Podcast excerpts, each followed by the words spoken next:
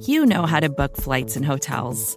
All you're missing is a tool to help you plan that unbelievable travel experience. That's why you need Viator. Book guided tours, excursions, and more in one place. There are over 300,000 travel experiences to choose from, so you can find something for everyone. And Viator offers free cancellation and 24 7 customer support for worry free travel. Download the Viator app now and use code Viator10 for 10% off your first booking in the app. Find travel experiences for you. Do more with Viator.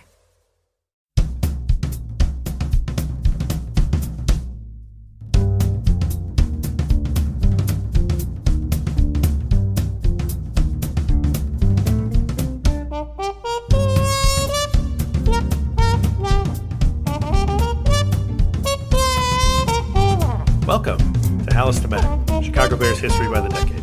I'm Jeff Berckes, a writer for Windy City Gridiron, and I'm partnering up for this special podcast series with lifelong Bears fan and historian Matt Winter.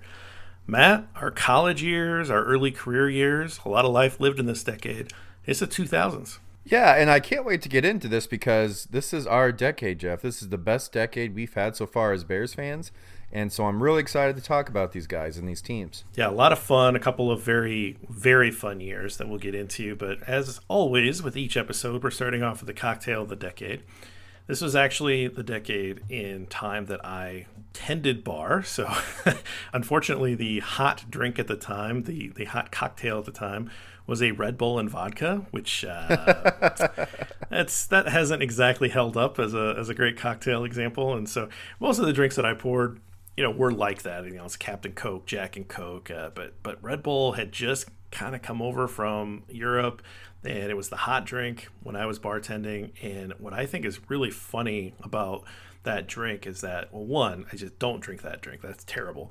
But two, it was all of the guys that came into the bar that were clearly like on steroids. They were, you know, they're just these like huge armed, muscle bound guys that were clearly taking some sort of banned substances to to get to that way, and they were all ordering Red Bull and vodka, and I found that to be really ridiculous. It was a really expensive drink because you had to buy not only the liquor, but you had to buy the the Red Bull, which they you know upcharge at a premium in, in the bar that I worked oh, at. Oh, of course. What I liked about it was that, of course, you know, you're working uh, a long shift. You know, you're going to be working until two to close, and then you're going to clean up, and you're not going to get home until three, four in the morning on a long shift bartending. And so, about you'd pour about two thirds to three fourths of the Red Bull can into a Red Bull vodka, and then generally the bartender got the rest. And so, oh really? Yeah. So the so you guys were wired all night. It helped me get through a lot of shifts.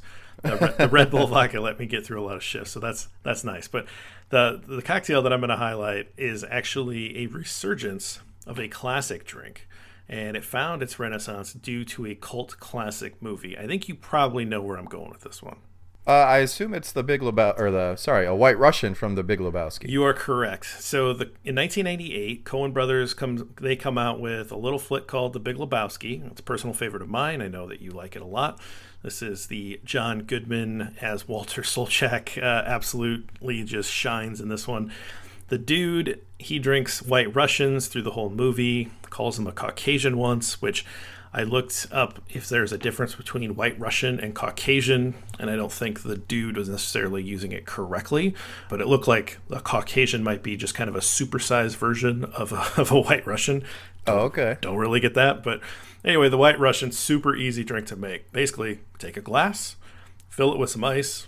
You put one part vodka, one part Kahlua, or a coffee liqueur of your choice, and one part heavy cream poured over the top. Do you drink these still, Jeff? Because I remember drinking a lot of these in college, but since college, I don't think I've. I'm not sure if I've had a White Russian. So I do. I, I keep those ingredients on hand regularly, and every once in a while, it's it's a nice nighttime drink. Hmm. And I, I don't keep heavy cream on hand. I better I better make that very clear. I'm not sure who does, but I've used. I, I, think you can substitute milk here. I haven't had you know dairy milk in a long time. I use a lot of non-dairy milks. You know, coconut milk actually works pretty well in something like this. Okay. Gives it a little bit of a coconut flavor that I think actually works pretty well here. I've never used non-dairy creamer like the dude uses in the movie at one point. Seems like that would be a little sketchy, but yeah, I don't know, maybe it could work. And actually, I was I want to mention that the way that I make a variant of this is that I get the cream element by using uh, Bailey's or some sort of Irish cream. Mm. Yeah, okay, that that makes sense. Yeah, so I'll use and and I I kind I really like Irish cream, so I'll use a more of a ratio that's like maybe one part vodka to one to one and a half parts Kahlua, and then I'll kind of fill it with Bailey's. So it's more like two to three parts Bailey's. So it actually kind of turns into a bit of a strong drink. I, again, if you like just drinking Bailey's, you might like to add some Kahlua and a little bit of vodka for a kick. But I've done that a number of times over the years. Again, it's always like late at night. It's almost like a dessert drink it's like late at night and you're like, oh, this sounds kind of tasty. Um, it's not really a any sort of strong bitter drink. You know, you know, I don't want to pour myself a Captain and Coke, or not that I do that anymore. I don't want to mix up a an old fashioned or something like that, but I want something. This kind of scratches that itch. Have you had a vodka Red Bull since college? no, I don't. I think I only had one like once one time and I was like, oh, why are people ordering this? This is terrible.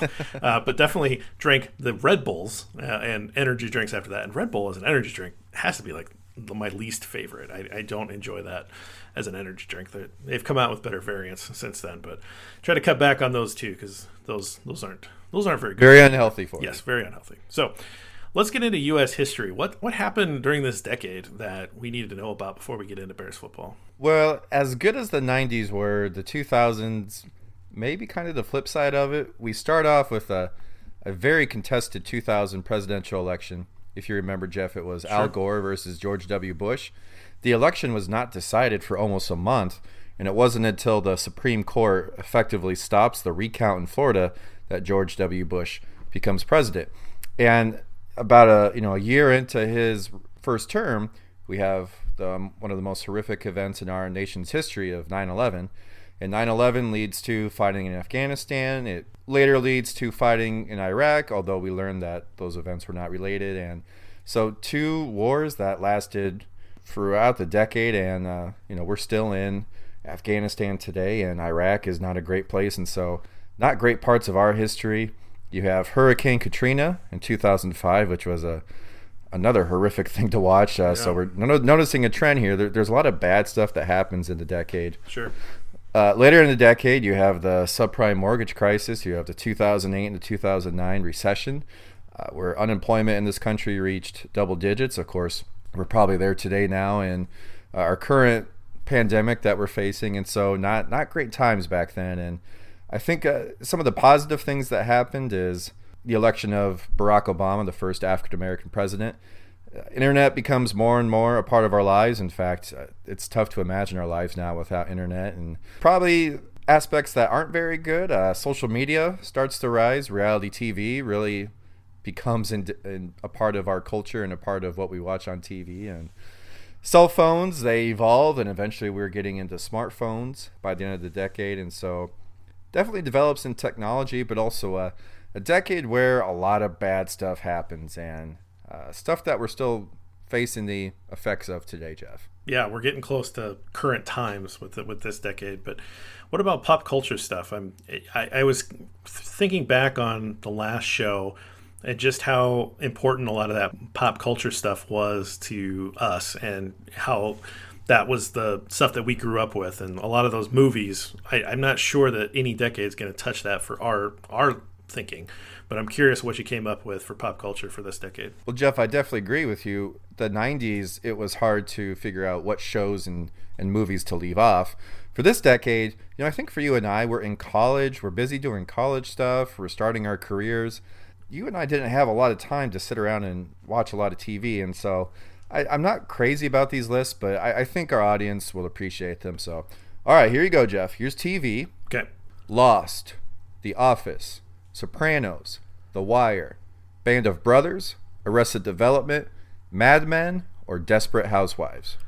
That's a, that's actually a pretty good list. It, it is a pretty good list. Yeah, the, the TV list was not too not too difficult to make. I mean, comedy The Office is is absolutely holds up. Kind of changed the half hour sitcom format, and I, I love I love that. But it's hard to say The Office versus something like Sopranos or The Wire. And so for me, and I know you were a big Lost fan, although I'm kind of curious to see if you are going to stick with that given hindsight and how terrible it ended. But I, am going to say The Wire because I think that's mm-hmm. kind of a masterpiece. Uh, although I think that I would also need to have The Office as the comedy sidecar. I I would love to go a show like The Wire or Band of Brothers, but I didn't watch those in the 2000s. I don't think I watched The Wire and Band of Brothers until like the 2010s. But I am gonna go Lost simply because the first two seasons of Lost, I don't think there was had been anything like it on TV before and just the intrigue and the mystery of the show, and you really had no idea where the show was going. Uh, now, in, in all honesty, I stopped watching after like maybe the fourth season. I never, I never watched the end of it. I don't know what happened. I heard it didn't end well, but I'm gonna give it, I'm gonna give it that decade, Jeff, just because those first two seasons were very, very cool. Hmm. All right, music: uh, Jay Z, OutKast, Beyonce, The White Stripes, Radiohead, Coldplay, or I know one of your favorites, Nickelback. I, you know, your jokes are just getting better and better as we continue this series. Uh, OutKast, uh, not even a question for me. I don't think anything really comes particularly close, and uh, to me, that still holds up for me. Listen to a lot of Outcasts and still listen to a lot of Outcasts, so I'm going to stick with them. Yeah, I'm going to agree with you on this one. We were in college at the time. I think OutKast dropped two big albums. Yep. And uh, if if I hear OutKast, I think of college, and I so that's what I'm sure is giving OutKast our choice for this decade. So good choice there, Jeff. Movies are not bad. Okay. Not not the 90s, but they're not bad. We have The Dark Knight, which is the Batman movie that had Heath Ledger as the Joker in it. Sure. The Lord of the Rings trilogy, Avatar, the entire Harry Potter franchise, The Departed, 300 or The Notebook. Now, Jeff, I know you would usually choose The Notebook here, but uh, go. What what is your choice, Jeff? The Notebook is a is a crazy solid movie, and I it makes me cry. So I it is a good movie. I, I will admit that seeing it multiple times, but that's not my choice. And I, I, think you have to go Lord of the Rings, and I know that's obviously where you're going, and you can go into this a little further, but it is really a masterpiece uh, uh, of how they were able to pull it off, and really kind of launches in more money to fund things like Game of Thrones in in the mm-hmm. future. Mm-hmm. And so I think I think you have to go Lord of the Rings here.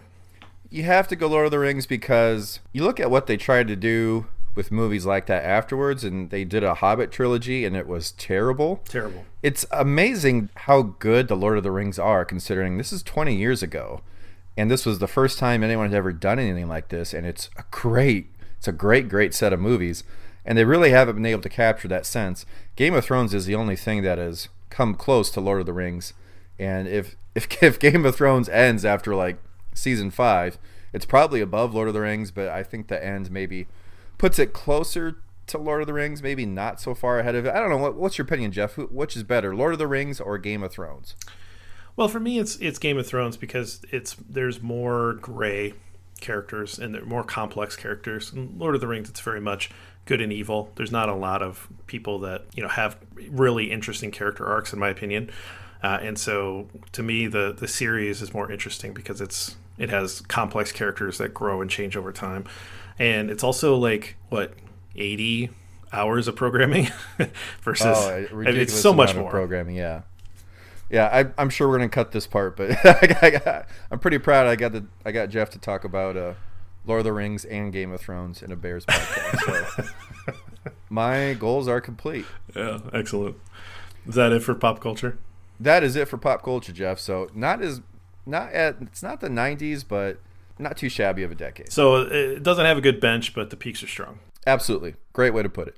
So let's recap the decade here. So in the NFL, we actually talked about it last time. The Texans joined the NFL in 2002, moves the league to 32 teams. They split it into two conferences of 16 with four divisions of four teams each. It's what it is today. That's it. That's the only movement. We'll move on. The Bears are 81 and 79 overall in this decade, which honestly it kind of surprised me when I look back at it because I would have thought it was a little better. But you know, the early part of the decade, besides the 2001 season, really a lot of a lot of seasons with some subpar years.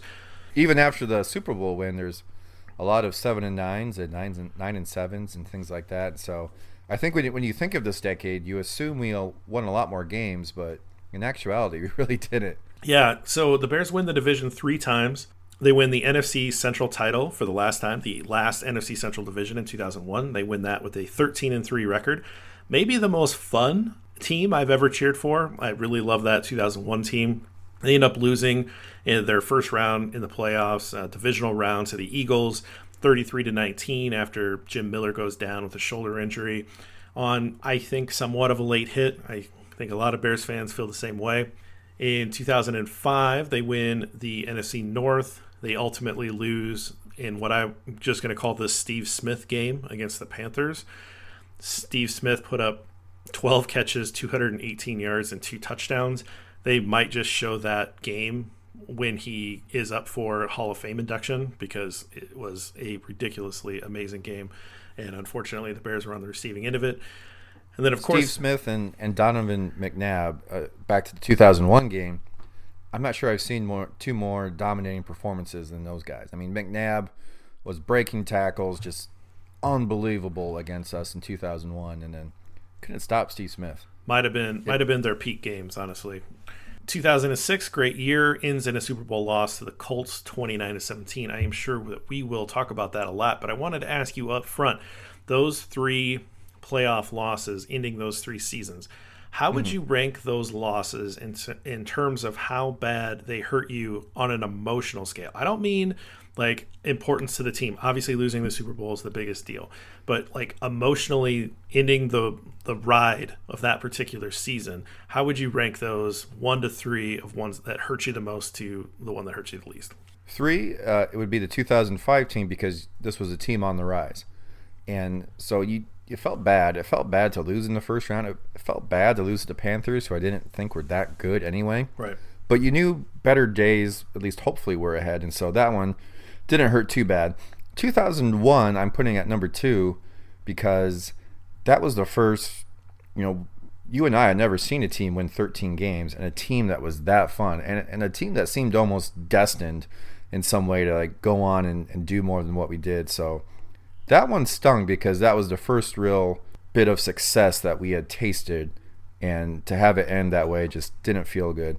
And the, the most painful one was the Super Bowl because – there was a lot of plays in that game that should have gone differently, and I, I still really feel like we were in a good position to win that game, and we let it slip away. And I think at, at the time it was still pretty. I think it was pretty well known at the time about the Super Bowl hangover, and so I think as a Bears fan that that got in my head right away that oh wow these teams that lose the Super Bowl they tend not to make it back and then a lot of them tend to fall off the face of the earth the following years and so you know, I, I, think we all said as Bears fans, like, ah, we'll get back there next year or the year after. But I know there was a lot of doubt in my mind just because, you know, we, we had some issues on that team and those issues never really got resolved. And so that was really painful because uh, you and I watched that game together and I just, I wanted to win that game so bad. And it, it so it hurt a lot, Jeff, and we lost. Yeah, I think that's the right order. And I, I, I, I just wanted to kind of see where you were at because I think emotionally sometimes we, interpret these things a little differently than it would be just from like a logical standpoint but i think that kind of also holds up both from the logical standpoint as well because losing a super bowl obviously is, is something that, that is really hard uh, on, on a fan. Uh, obviously super hard on a player but very hard on a fan. But that that 2001 team was so much fun but it almost you knew that it was kind of fluky I, I it just didn't we, the, yeah you know the two walk off games and things like that we'll get to that in a minute of course but it, it felt a little fluky, but you know it. it was so much fun, and you wanted so the ride fun. to continue. You know, it, it, you were at home against the Eagles, and even though you know you're 13 and three and you're at home, you're still like, yeah, but this team's just kind of plucky. You know, and it's like there was no favorite feel to being 13 and three and being at home in the playoffs. It still felt underdog Uh, that team because maybe it was just so many years of being bad, and then all of a sudden here's this random spike up to 13 wins. But anyway, that that team that team still just makes me smile. Absolutely, and and I I don't even know if 2006 overall was as fun as that 2001 year, just because there was expectations for 2006, and so I think when you get those expectations, you're not always able to enjoy it as much because well, you know, this is what we're supposed to do. Right. 2001, we're coming off a, a 2000 year where we are awful. And so the, the fact that we won 13 games in 2001, it was just like, it's like you're playing with house money. This was great. Like, the, it was just a fun ride. Yeah. And probably, it was probably the funnest overall ride uh, I've had in Bears fandom. I really think it is. I think because it's just because of the expectations, the results were so much greater than the expectations. I think that's really what it comes down to. So, Mm-hmm. Agreed. All right. So Bears coaches in this decade. So Dick Jauron is hired in 1999. He lasts five seasons with the Bears. Really, that 2001 year, obviously being the the successful year. Every other year, not so good. He finished his coaching career with the Bears 35 and 45. Then Lovie Smith is hired in 2004. Opening press conference, you know, hey, our goal is number one, beat Green Bay. Like that comes in. I mean, he is winning the hearts and minds of Chicago Bears fans. So he brings back a new defensive scheme that's been successful across the league.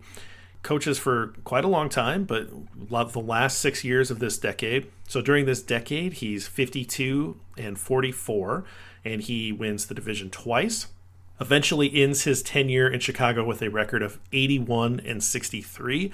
That is the third most wins for a head coach in franchise franchise history, behind only George Halas and Mike Ditka. So, Do you think, Jeff, that's where he stands? I mean, he's got to be number three, right? Uh, after Ditka and Halas. I mean, in terms of, you know, the the coaching Mount Rushmore, if you will. I know that's a bad analogy, but coaching Rush Mount Rushmore for the Chicago Bears, uh, he, he's he's he could be the best coach we're going to see for a while since Mike Ditka. What do you think? yeah, no, I mean he is. I, I can't, you know, nobody in the '70s or you know, it's hard to really say anybody that got a short window like the Luke Johnsos, you know, for a couple years, stepping in for Halas when he was gone during World War II or something like that. That you know, that that doesn't really count. I mean, they, they definitely have a they have a championship to their credit, but that's really tough to count that. So, I yeah, I think he is. I think it's pretty clear. I mean, he's clearly better than say Dave Wannstedt or something like that. So, I think that he's comfortably in the number three spot. I don't think anybody's breathing down his neck for that, and I think Matt Nagy has a chance clearly to to make his own case, and we'll get to what we think Matt Nagy can do here in a couple episodes. But I I think that Lovie's clearly the number three best head coach in this in this team's history. Ditka's winning percentage is much much better than Lovie's. Mm-hmm. And he, you know, he did it for longer, has more victories, but he's actually not that far behind. He's not that far behind Dicka, and if you think about it, I kind of wanted to talk about this next episode. We're going to talk about it here. You know, his firing sucked. That, that was a that was a bad firing, and if he sticks around a little longer, you know, Lovie Smith could pa- could have passed Mike Ditka's all time wins for the as head coach for the Chicago Bears within a couple more years. Well, he gets fired after a ten and six season, right? Right, and they missed the playoffs because of some tiebreakers, and it was a, it was a crappy firing. I you know we'll, we'll we can talk about that more next next episode Okay. when it happens. But yeah, no, I think he's comfortably comfortably the third best. So a question for you though, like let's talk about just early Lovie, like Lovie in this decade. Do you, you know he could never figure out the offensive side of things, but he was clearly great for the defense, and he really got the most out of a lot of that defensive personnel. Do you think he was like the right hire for this team? He was definitely the right hire. He was an interesting hire in that Jauron was a defensive guy and kind of a mild mannered guy. Right. So typically, what franchises want to do is they want to get the opposite, and so maybe the hire that would have made fit that change is kind of a, a brash, offensive minded type guy. But they didn't go that route. They went Lovie, who is, is always very controlled on the sideline and defensive guy, and yeah, he he was the right guy at the right time. The only problem is is they should have been hiring offensive coordinators for him because uh, whoever he brought in was just the wrong idea, and you could see it at the time. Like I know this isn't necessarily this decade, but you know the the Martz and the Tice and things like that. It's just it was the wrong idea. Stuck with Ron Turner for a long time in this decade, which you know Ron Turner was fine, but you know, the NFL is always evolving, and I think you got to have coordinators that are willing to evolve with it. And I just I don't think Lovie ever had that. Yeah, exactly. And I, I think that what's interesting is bringing in a, a relatively newer defense and then using personnel that really made it pop and, and building a you know a new iteration of that defense in Chicago was a lot of fun to see. Uh, it's more fun when Chicago is the the innovator, but it's still fine when you're bringing in someone who innovated somewhere else, uh, mm-hmm. it, it, or, or a disciple of someone who innovated somewhere else. Uh, to, to run the team and, and that and that's what happened. And Lovie had a lot of success as a D coordinator, and, and I think he had a lot of success in Chicago running his scheme with with this personnel. But so this episode, we're we're focusing primarily on you know, obviously that fun 2001 season, but really this build up to the Super Bowl run. And so even though the Cutler trade happens before the 2009 season, we're going to table the Cutler era for the next episode. And so we're really we're really focusing on the players that were a part of this squad during that uh, 2006 Super Bowl run. So the key players from this decade that we that we decided, and again, it's getting really hard to just pare it down to eight. But first of all, 90s, we are carrying over nothing. there is nothing good that came out of the 90s that we talked about last time that's on this 2000s roster that we need to worry about. Not worried about. I mean, Big Cat Williams is there for the 2001 season, but this is not, there's no carryover to those uh, to the 2006 Super Bowl. We're also, I just want to note up the top, we're not talking about Adewale Ogunleye um, as one of our eight people, and we're not talking about one of our personal favorites, Alex Brown, as one of our eight people. We love Alex Brown. This is just a good decade with a lot of good players. Tough to pare it down to eight. We did the best we could. One of the ways that we do that is by not talking about a specific quarterback that counts against one of our eight. We're going to just run down the quarterback history before we get into the key players. Oh yeah, I know, Here but we, we got to do it. so strap in. Here you go. So quarterbacks uh, start off the decade with the debacle that is Cade McNown. He's absolute garbage. It's a it's a first round draft pick in 1999.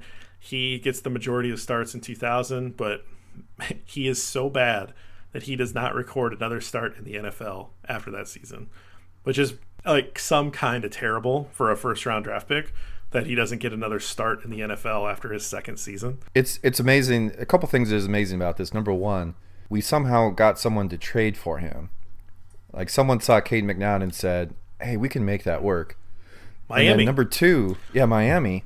It was what was like a fourth rounder even. Uh, I don't even know. That, that's a good question. I, I don't have that on, in front of me.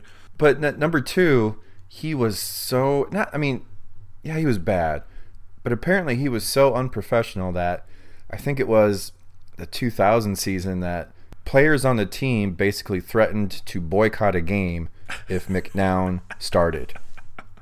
Like oh I've never I've never heard of anything remotely close to that in the NFL. Like no. your team is going to not play if they start this guy because apparently McNown was just didn't put any effort in, like didn't know the plays, just and I felt bad for Jauron because that's the hand he was dealt right away because Mc, Mc, McNown was what like the ninth pick in the '99 draft, and so hey, this is the future. Here you here you go, Jauron, and uh, it's it's amazing. Jauron lasted as long as he did when McNown was thrusted upon him for a couple years. Yeah, it's rough.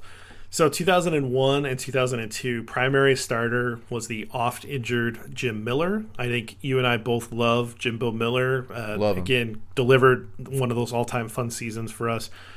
Stats aren't great. Uh, but I think he brought a level of leadership to the quarterback position that really seemed to rally the troops. This is random Matt, but maybe it's just the Bears. But at the time, I thought Jim Miller was like a aging veteran that had been around forever, and it's kind of true.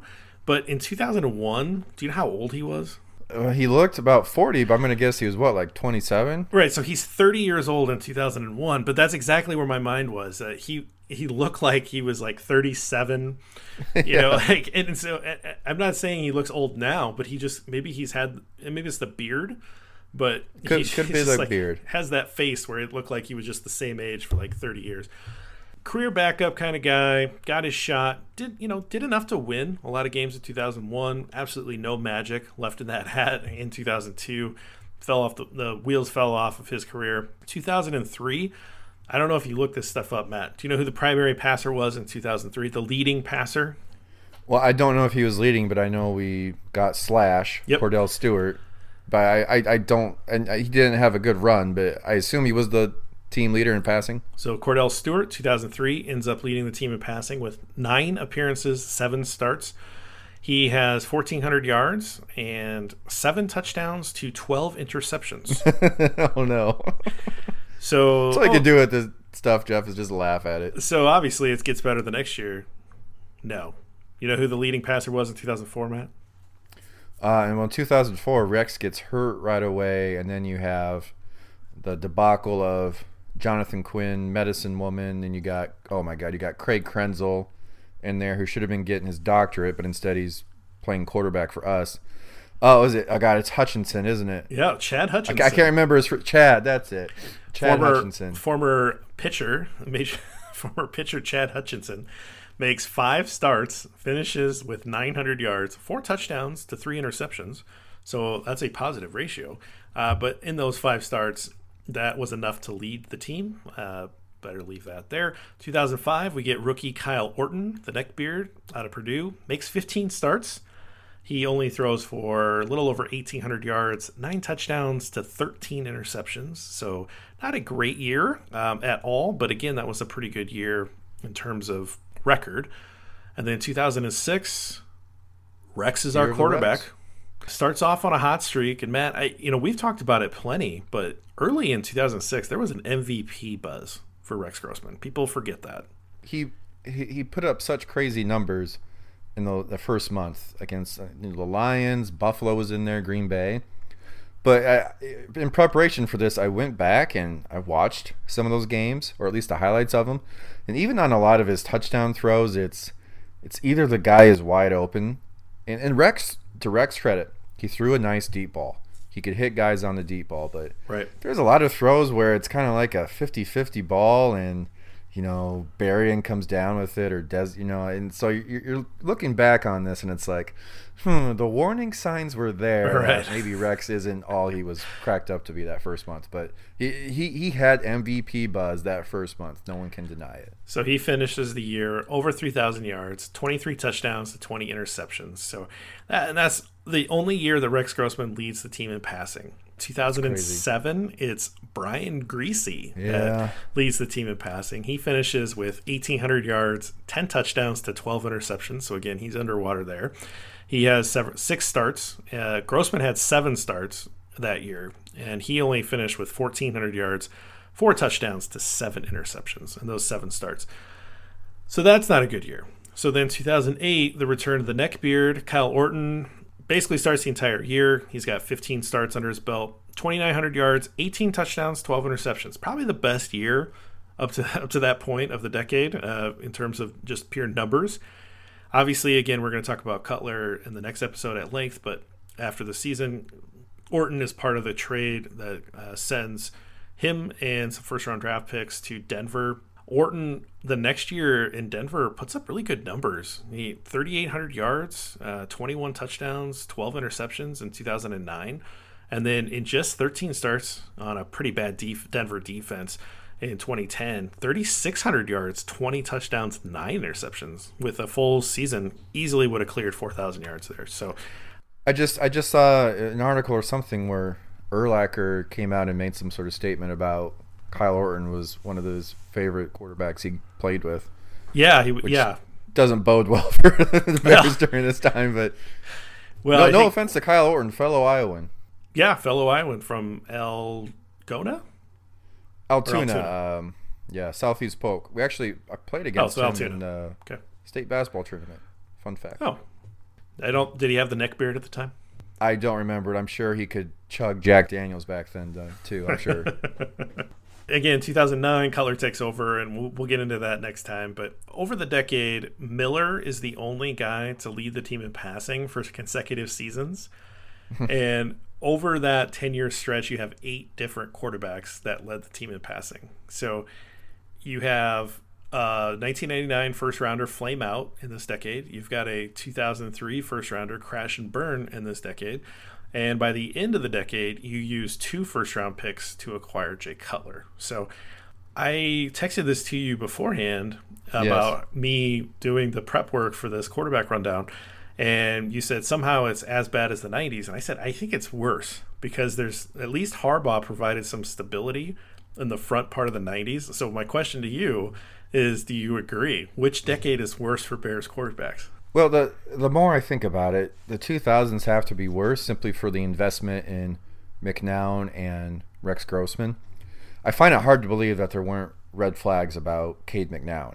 And if the Bears maybe would have done their due diligence, they would have avoided that.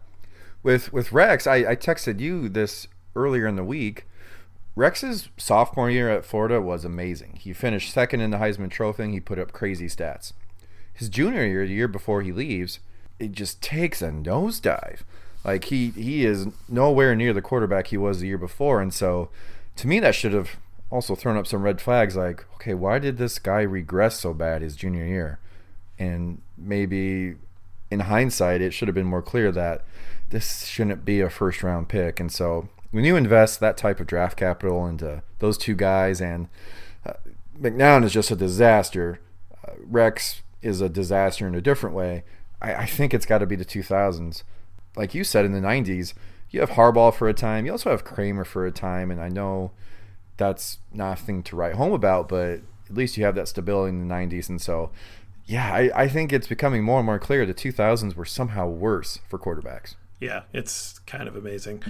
So I think this this episode, just kind of looking at the clock, we're we're probably going to be in the 80s length territory. So we're going to pause right here just so that I can fit in a little bit of a commercial break if we need it, and uh, we'll be right back. Vacations can be tricky. You already know how to book flights and hotels, but now the only thing you're missing is, you know, the actual travel experience. Because is it really a vacation if you're just sitting around like you would at home? You need a tool to get the most out of your time away. That's where Viator steps in. You can book guided tours, activities, excursions, and more in one place to make your trip truly unforgettable. Viator has over 300,000 travel experiences to choose from. Everything from simple tours to extreme adventures and all the niche, interesting stuff in between. So you can plan something that everyone you're traveling with will enjoy. Real traveler reviews give the inside scoop from people who already been on the experiences you're considering, so you can plan with confidence. Free cancellation helps you plan for the unexpected. And 24 7 customer support means you can travel worry free. Download the Viator app now and use code Viator10 for 10% off your first booking in the app.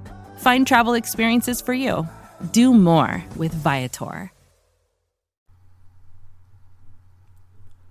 All right, Matt, let's talk about the key eight players of this decade. And I don't think we can start anywhere else but Brian Urlacher. And you get to talk about Brian Urlacher. So the floor is yours. I remember when we drafted him, I didn't know how to say his name. I doubt anyone knew how to say his name. I never heard of the guy. Right. And I remember reading about him right after we drafted him, and it's, well, he's kind of a safety, but he can also play linebacker. And Jeff, his last year in college, he has 10 punt returns for a 15 yard average. he has seven catches for six touchdowns. Right. And I, I don't think I knew that at the time, but I didn't know what to make of him. I'm just like, the Bears are really bad at this point. And you're just kind of like, well, okay. And so I fully admit I was, I had no feeling about this pick at the time just because I didn't know anything about him. And, you know, right away, they put him in at outside linebacker to start the year, and then I think Barry Minter gets hurt, Yep. and he's the starting middle linebacker. And I think if you're on the team at the time, it was pretty clear that he was going to be special. I, Kreutz had a quote about, you know, on outside zone runs, he had no trouble ever getting to the middle linebacker. And, and Olin Kreutz is one of our best centers ever, and so that statement means a lot. But he said, I can, you know, like the first mini camp or the first day of training camp, I could never get to him on the outside zone run. Like he would always beat me. He was just so freakishly fast. And once Urlacher becomes the starting middle linebacker, it just clicks. And that he was the only, the only reason to watch that team in 2000. 100%. And and so it, it became this huge, uh, exciting thing that hey, hey, this guy could be the he's gonna step in for Mike Singletary, who stepped in for all the other great middle linebackers. Like this is awesome, man. I think at that position, it's it's really tough to see someone be amazing at middle linebacker because okay, if someone's a pass rusher, okay, they're getting sacks. If someone's a quarterback, they're throwing touchdowns. If someone's a receiver or running back, and so forth, it's real easy to see what like how they're making an impact. But I think at the middle linebacker position, it's tougher. But when you watched him, he was unbelievable. I'd never seen someone that fast right. play the linebacker position. The 2001 season, entering that year, he's already seen as one of the best players in the league. He established himself that fat, uh, that quickly in the league, and his his 2001 season. I think the only reason he doesn't win defensive MVP is because of Michael Strahan, who set the who broke the sack record. But he has. Uh, I know you and I love approximate value. His approximate value in 2001, Jeff. Any guesses? Oh, 19? 21. Oh, wow. It's unbelievable. And he had that, you know, so many plays that year. I my favorite one is the OT game where he's gonna just he's just gonna murder Terrell Owens and mm-hmm. Owens bobbles the ball and it goes right to Mike Brown. Or uh, when against the Falcons, uh, Vick rolls out and fumbles and Urlacher just picks it up and he looks like a wide receiver just running down the sideline, like laughing at the Falcons sideline. It was great. and then probably one of my favorite moments too, just because it was so cool, is against the Redskins when they do the fake field goal and Brad Maynard throws it to Urlacher in the end zone, and then yeah. I think Urlacher let one of the linemen spike it. It's just like, and that's why that 2001 team was so fun. It was just, and, and that's how Urlacher played the game. Like he just had fun. He had fun. You know, you look at Butkus who looked like he always wanted to murder someone, and Singletary had those eyes, and Urlacher just always he's always had a smile on his face, like he was always laughing, talking with his teammates, talking trash to other quarterbacks, just unbelievable player. And so, you and I have always talked about this. He's he's the first, he's our first great player that we got to watch his entire career. Right. And Lovie Smith comes to town, and and that really changes what he's expected to do in that he plays the middle in that Tampa 2 scheme, and Lovie realizes, hey, this guy can cover tight ends and wide receivers down the middle of the field, and it just made that Tampa 2 go probably above and beyond, or at least at the level of what the Tampa Bay Buccaneers of the late 90s, early 2000s can do. And, and just to watch him, you know, run with a tight end or a wide receiver down the field and tip the ball, like he was incredible. Uh, he, he wins Defensive Player of the Year in 2005, and he's just as good in, in 2006. And I know we're going to talk more about games later, but you got games like the the Cardinals game. I'm, we'll talk about it later, but just games like that where he was must see TV.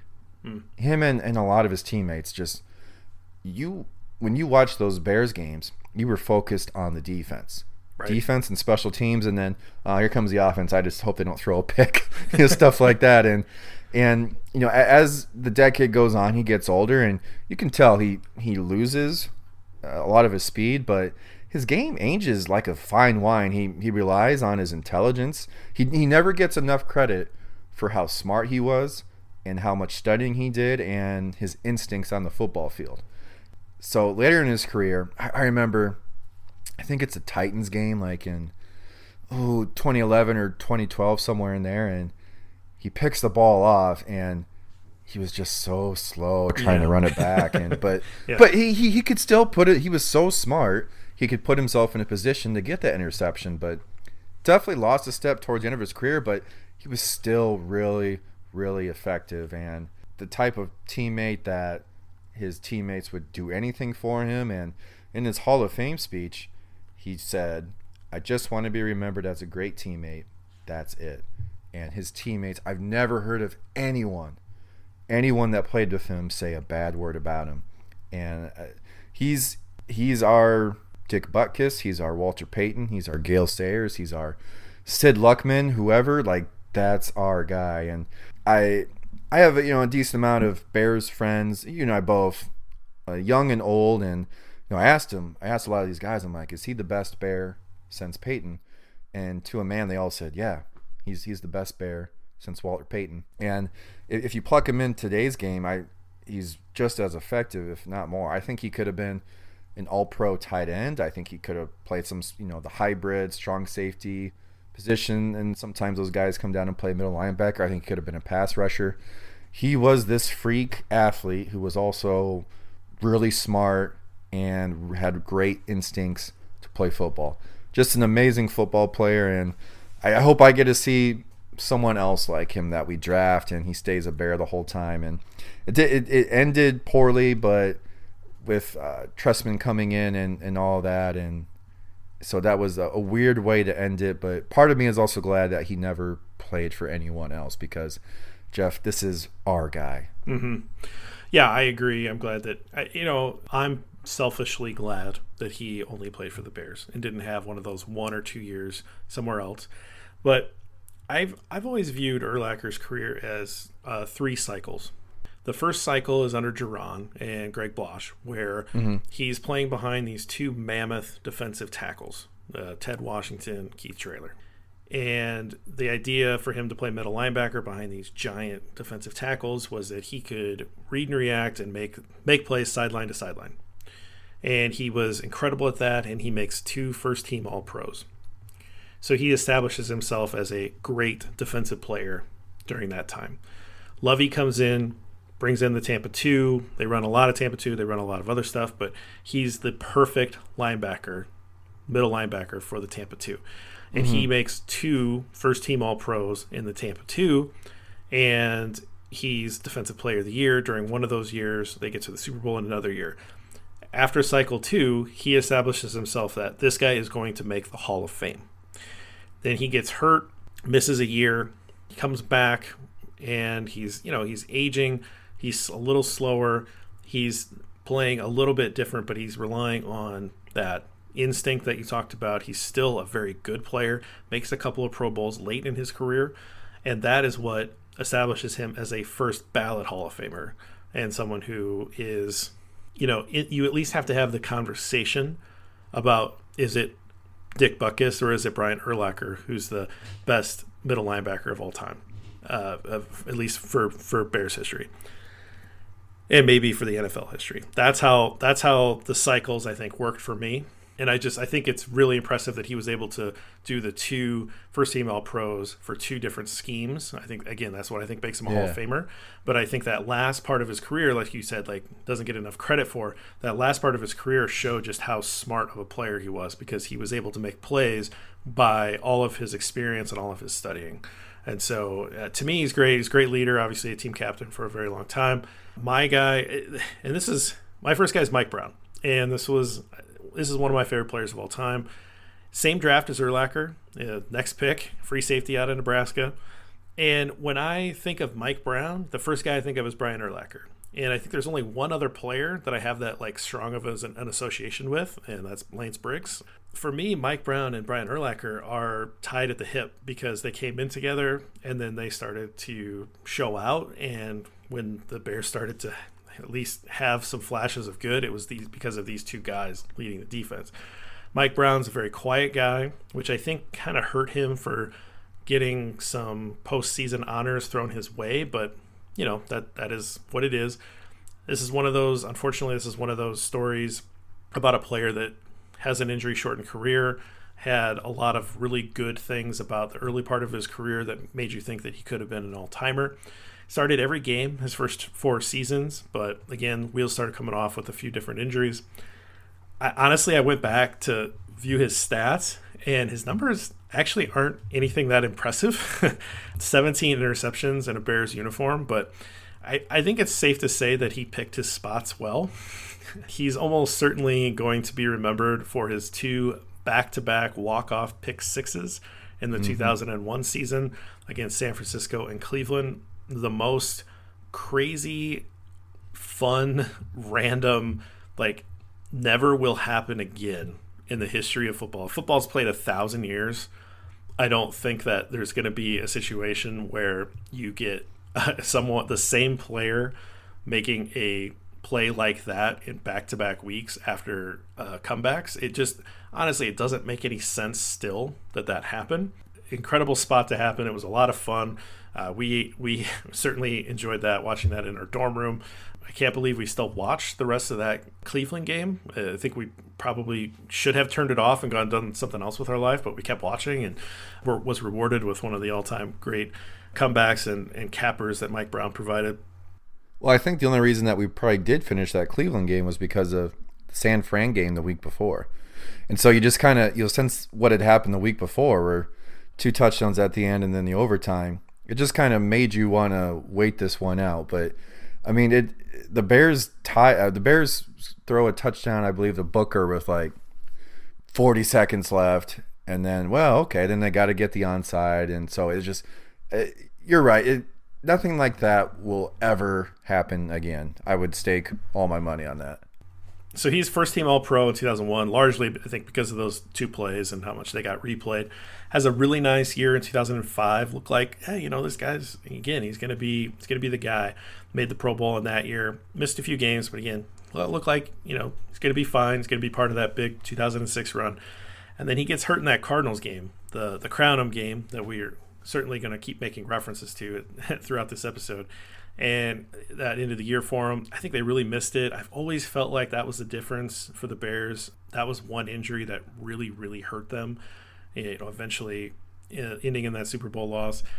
One again, Pro Football Reference. I don't think I've used this part of Pro Football References page, but I think it's important to use this for this and another player coming up. They have a, a really slick player comparison chart on everybody's individual page. They look at players with a similar career profile and mm-hmm. if you consider just like three seasons or four seasons all the way through like you know your overall career. And so i think it's a, it's a good way to kind of look at guys that had really high peaks but got injured. And so you know who are the who is this player most like with a with a short career? You know can you compare them? And if you look at mike brown's page some night some names pop off. If you look at just like the top four seasons you see names like Brian Dawkins, Leroy Butler, Sean Taylor. So he's in a really good company for other safeties of that era and that time that you know hey this career profile is really similar. So if he can stay healthy he could be on a trajectory to something that's either borderline hall of fame career or, or maybe he could even go over the top. So this is a really good player but again uh, injuries really derailed it. I don't know like what else you want to say about mike brown? Uh, it was so frustrating when he started getting hurt because you it, it felt well, especially the 2006 year where we want to we want to get back to the playoffs. We want to try and get back to the Super Bowl. And correct me if I'm wrong, but he gets hurt the first game of the year, correct? Against the Chargers in 2006 or 2006. Oh, sorry, I, am sorry. In 2007, he gets hurt the first game of the year. Yeah, very early. Yep. And so it's just like that was such a total gut punch right away, and I know I had a sinking feeling in my sinking feeling in my stomach after that game. Like uh, this year is is not going to be what we thought it's going to be, and and he, he never really got back. It seemed like 100% healthy, and then he didn't end it. Who did he end his career with? It's Chiefs. Ends his career with the Chiefs, and it's just like I'm not really sure who to compare him to in Bears history. Maybe you can help me out with that, but it's such a feeling of this could have been so much, and you know you, you think about those Bears teams and the players you think about are Briggs, Urlacher, Peanut, and you got to throw Mike Brown and, and also someone we're going to talk about later, Tommy Harrison there. But, you know, Harrison Brown both just uh, the injury bug bit those guys a lot. Oh, I think the, the easiest comparison is Tommy Harris, who we'll get to in a little bit. But the highs aren't as high, uh, but like like a Harlan Hill, who started off started off his career like on a super high notes and then yeah. got hurt, came back, and you know wasn't quite the player, and then had a shortened career.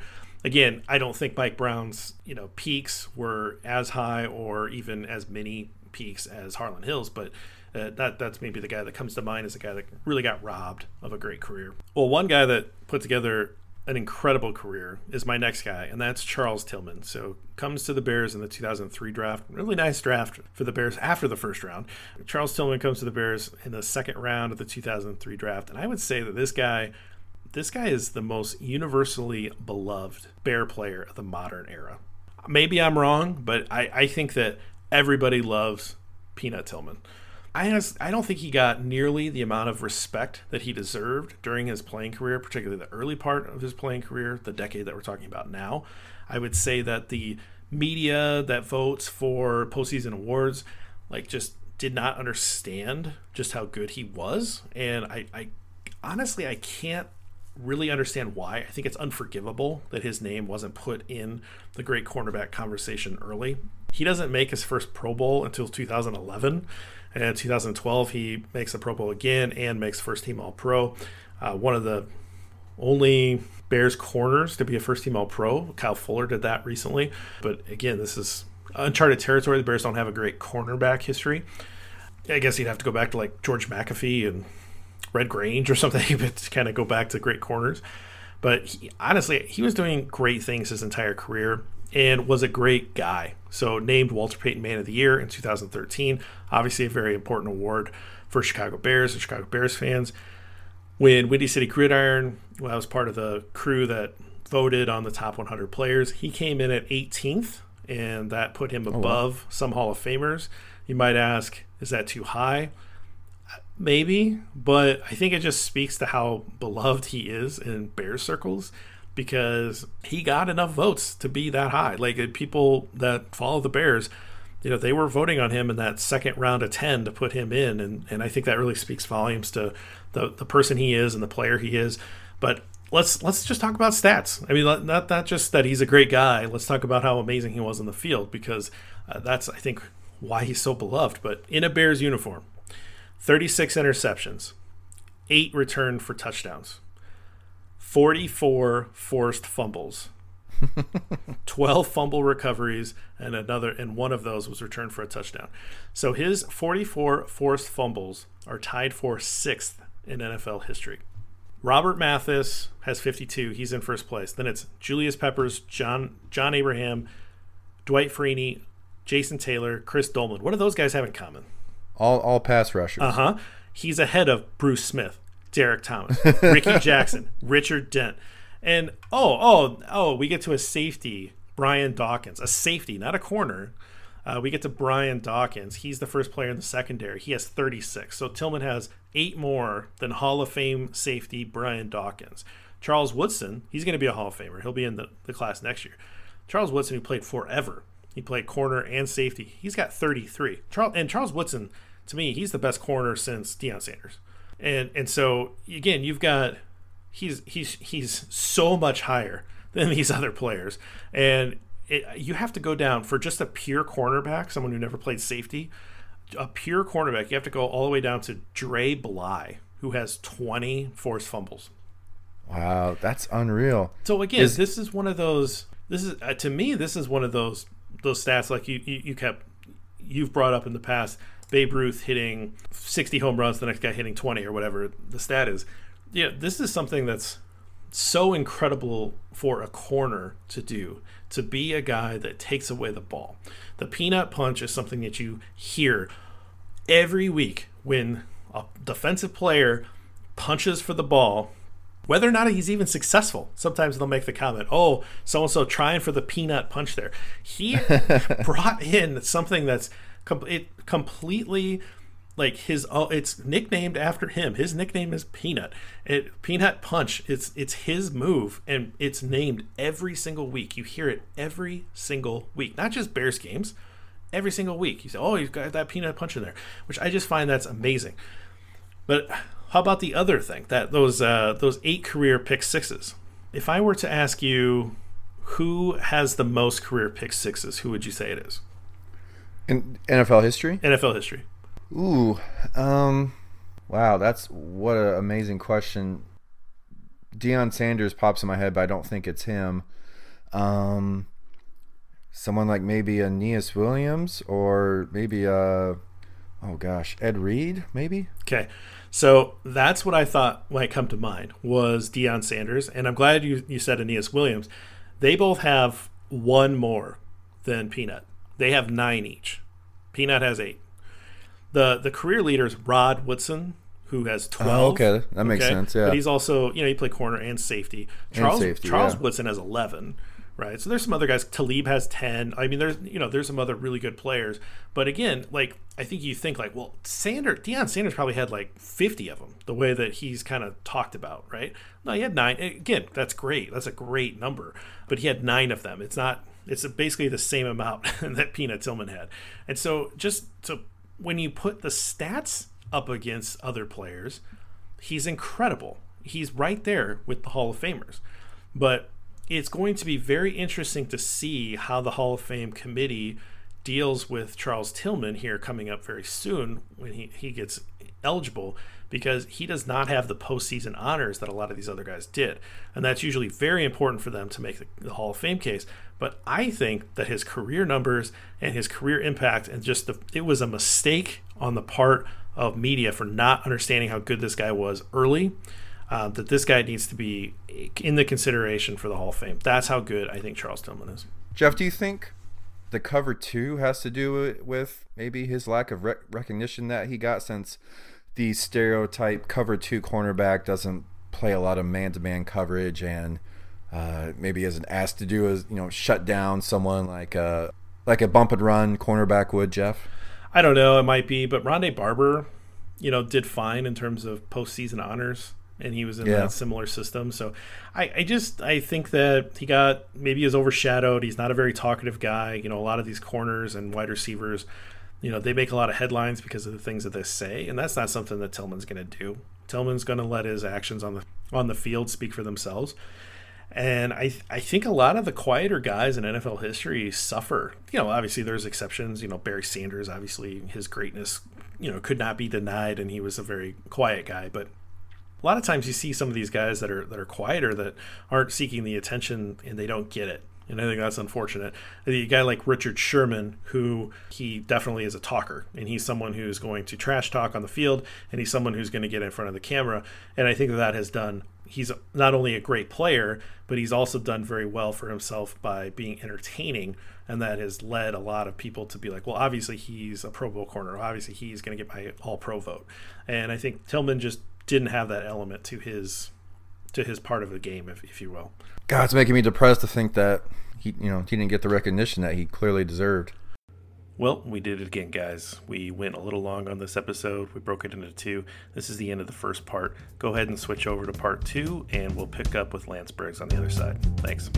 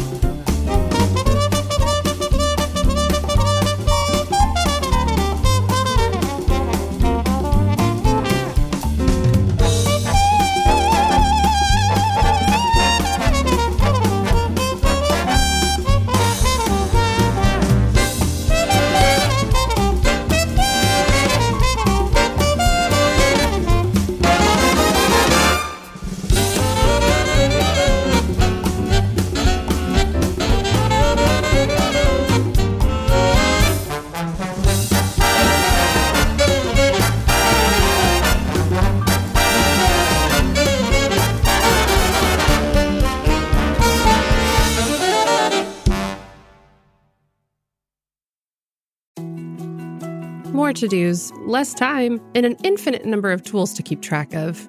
Sometimes doing business has never felt harder, but you don't need a miracle to hit your goals. You can just use HubSpot because their all in one customer platform can make growing your business infinitely easier. Imagine this high quality leads, fast closing deals, wildly happy customers, and more benchmark breaking quarters. It's not a miracle, it's HubSpot. Visit HubSpot.com to get started today. Support for this show comes from Fundrise. Buy low, sell high. It's easy to say, hard to do. For example, high interest rates are crushing the real estate market right now. Demand is dropping and prices are falling, even for many of the best assets. It's no wonder the Fundrise flagship fund plans to go on a buying spree, expanding its billion dollar real estate portfolio over the next few months.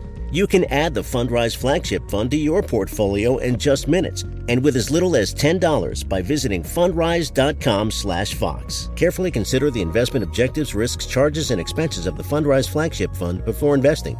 This and other information can be found in the fund's prospectus at fundrise.com/flagship. This is a paid advertisement.